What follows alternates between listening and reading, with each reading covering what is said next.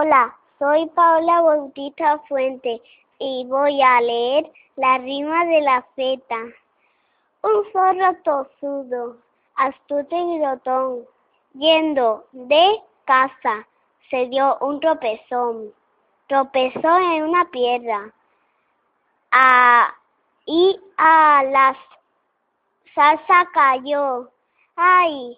cómo lloraba! El zorrito grotón me escuece la herida.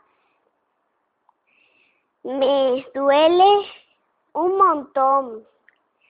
Tengo cien arañazos y un enorme chichón. El, el erizo lo cura con puré de limón. Lo, lo, lo, lo acaricia y lo mima ya se siente mejor.